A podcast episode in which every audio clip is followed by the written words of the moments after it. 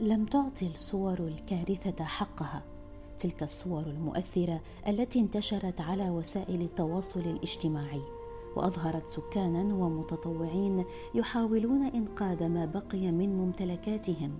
فيما رأينا آخرين يحاولون تحرير أنفسهم بعد أن علقوا في الوحل. نعم أتكلم عن السودان وعن الكارثة التي يواجهها شعبه الطيب كارثة أسوأ فيضانات تشهدها البلاد منذ عقود.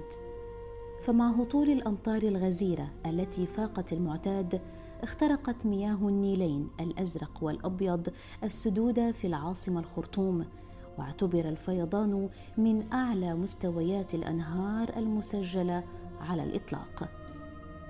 في حلقة اليوم من بودكاست في عشرين دقيقة سنقف على تفاصيل الكارثة الإنسانية التي يواجهها السودان والجهود الإغاثية لمساعدة المتضررين وتعامل السلطات مع ما حدث وتأثير الكارثة على النسيج الاجتماعي في البلاد. أهلا بكم. تسببت الفيضانات التي شهدها السودان بمقتل ما لا يقل عن مئة شخص بالإضافة إلى تدمير البنى التحتية والأحياء السكنية والمنازل وتعطل إمدادات الكهرباء والمياه وسبل العيش. كما نزح العديد من السكان إلى مناطق أخرى في البلاد. وكانت العاصمة الخرطوم وولاية النيل الأزرق ونهر النيل وشمال دارفور في الغرب وسنار في الشرق من بين المناطق الأكثر تضرراً.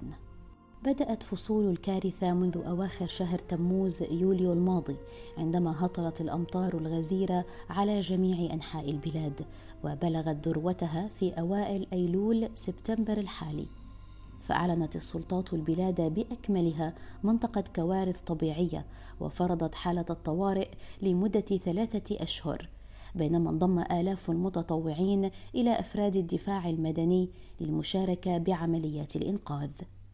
الناس بتشتغل بقدر المستطاع يعني بالحجم اللي بتقدر عليه انها تقدم المساعدات لأنه في الآخر هي مج... هي آه، دي مجرد مبادرات طوعية ومنظمات مجتمع مدني ما بتصل للحجم بتاع الدولة طبعا.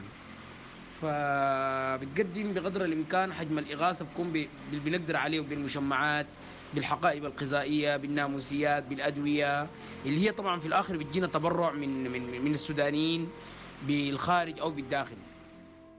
وقال مسؤولون إن الفيضانات الأخيرة في السودان حطمت رقما قياسيا بعد تسجيل أعلى مستوى لمياه النيل الأزرق الذي ينضم إلى النيل الأبيض في العاصمة السودانية الخرطوم. ووفقا لوزارة الري السودانية فإن الفيضانات الناجمة عن هطول الأمطار الموسمية الغزيرة أدت إلى ارتفاع منسوب نهر النيل لأكثر من 17 مترا أواخر شهر آب أغسطس الماضي وهو أعلى مستوى وصل إليه النهر منذ نحو قرن.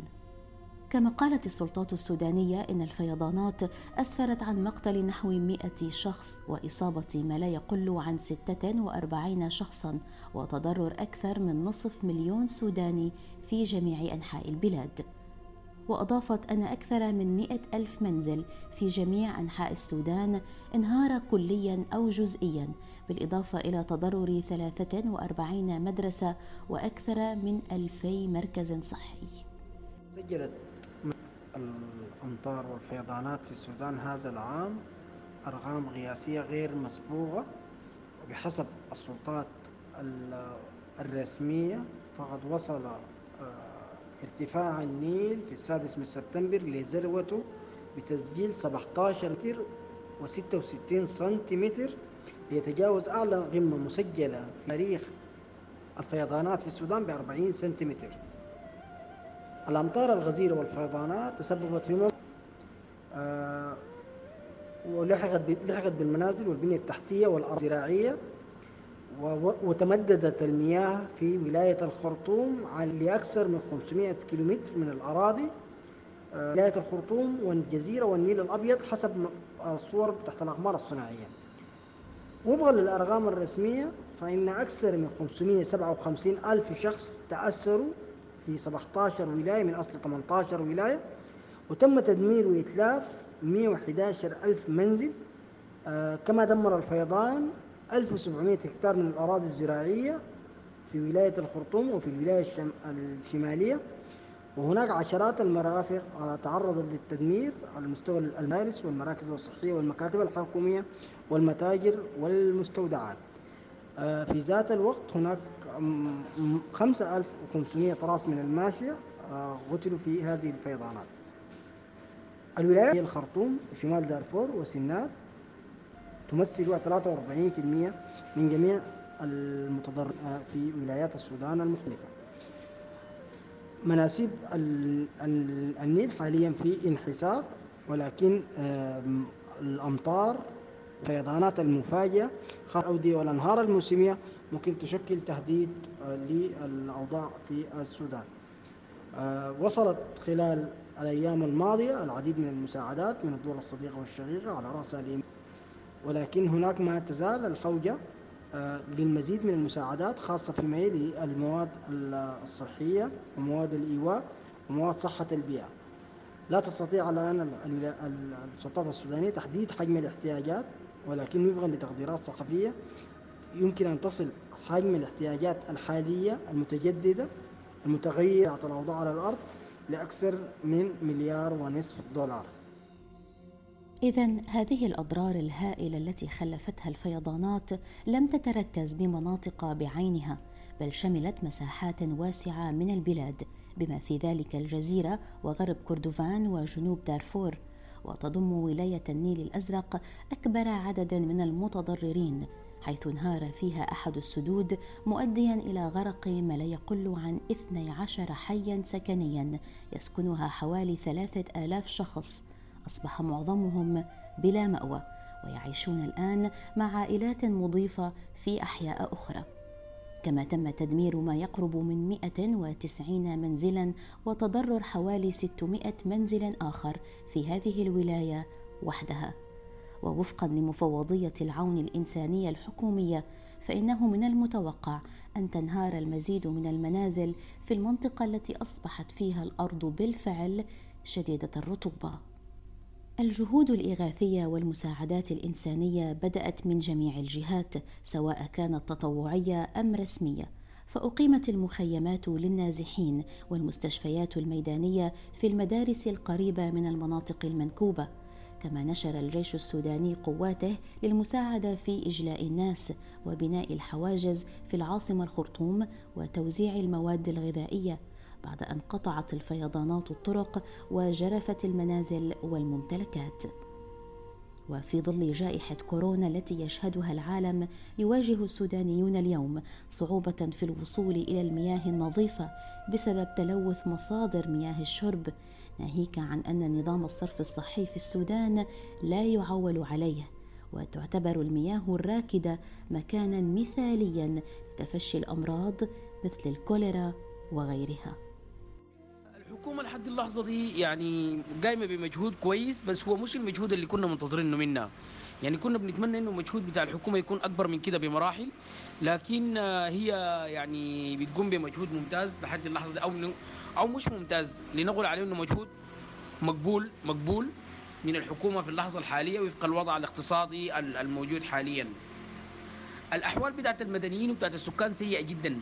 المناطق اللي تضررت يعني المنازل وقعت المزا... الدكاكين المزارع خربت بقى في مخيمات في ناس خال مناطقهم السكنية اتدمرت لدرجة إنهم بقوا ساكنين في مخيمات. آه، أوضاعنا الاقتصادية حاليا سيئة جدا.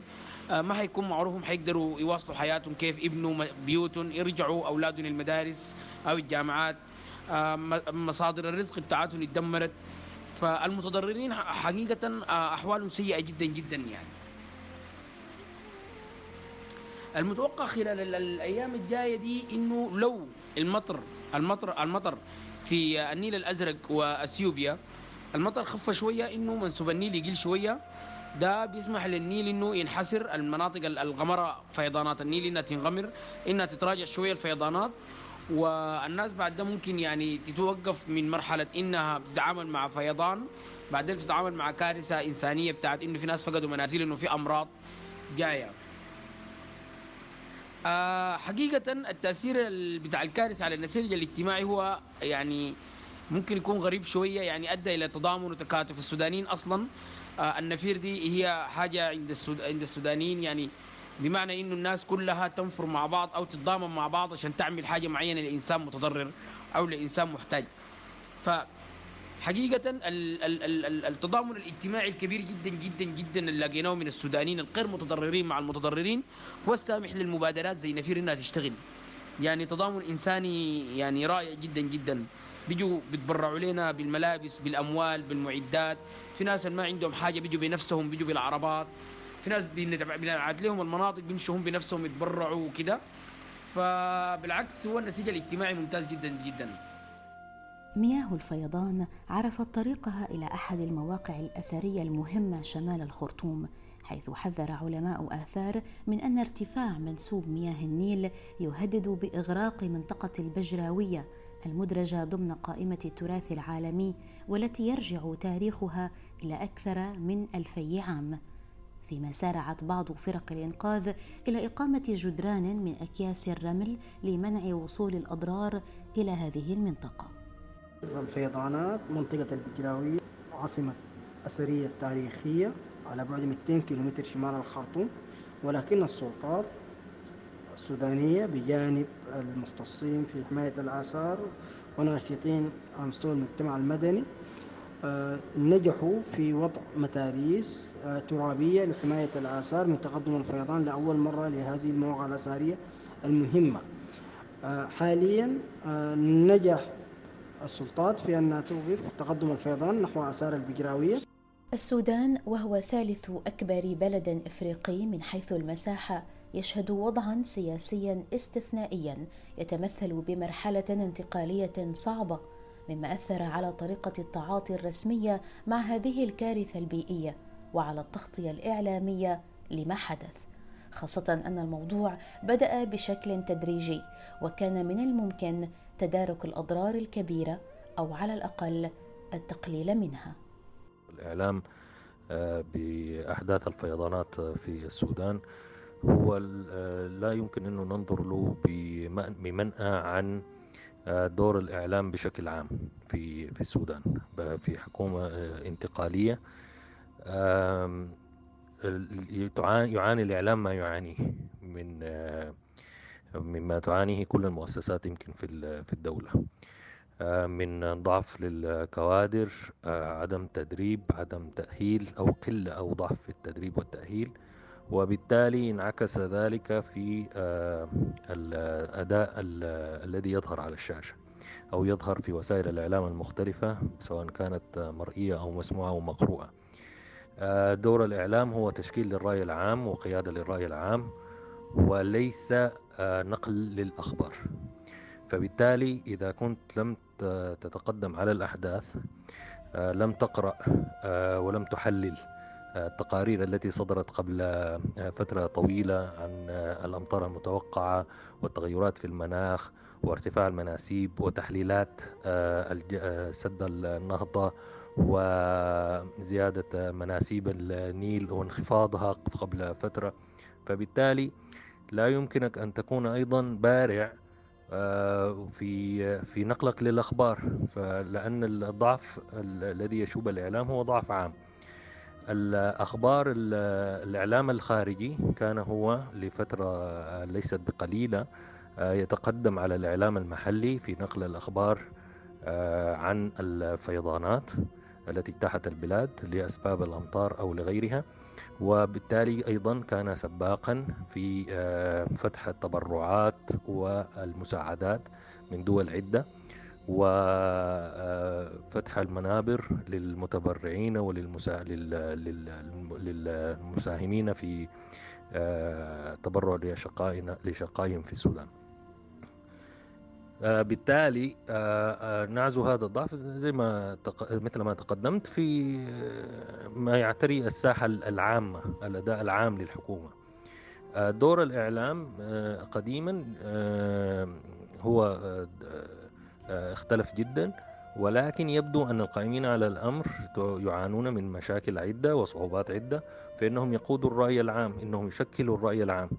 وأعتقد أن ذلك كان أصبح خصما من أداء الحكومة بشكل بشكل عام في في السودان حيث تحول الرأي العام من مساند إلى حيادي ثم تعالت الآن الأصوات بالانتقاد وبال الرمي بالإهمال وقد يتعدى ذلك أيضا إلى الرمي بعدم الكفاءة وممكن أن يصل إلى لا, لا نقدر أن نقول خيانة بقدر ما هو خيانة للقضية الانتقالية وخيانة للثورة التي قامت آه، في البلاد آه، قبل عام. ولم يجد المواطن آه، ولو جزء يسير من أهدافه التي قامت عليها الثورة. أصبحنا نرى أن الإعلام الخارجي هو مصدر المعلومة هو مصدر النقاش والتحليل وأيضا المساندة والمساعدة.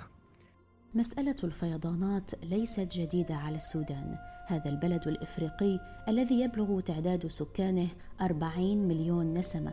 لكن فيضانات هذا العام هي الأسوأ منذ بدء السجلات إذ ارتفعت المياه إلى مستويات لم تعرف من قبل. وقالت وزارة الري السودانية إن مستويات المياه في النيل الأزرق بلغت مستوى أعلى من فيضان عام 1988 الذي دمر عشرات الآلاف من المنازل في عدة أجزاء من السودان وشرد أكثر من مليون شخص حينها. الكارثة طبيعية لكن يد الإنسان لعبت دورا في جعلها أسوأ وفي زيادة معاناة الأهالي لا سيما مع وجود تقارير تحدثت عن شبهات فساد كبيره في عدد من المشروعات العمرانية التي أقيمت على ضفاف النهر خلال العقدين الماضيين. وحسب وزارة الري السودانية فإن المشاريع العمرانية التي بنيت على مجرى النيل هي أحد أسباب زيادة الأضرار التي لحقت بأحياء فقيرة في جنوب وشرق السودان.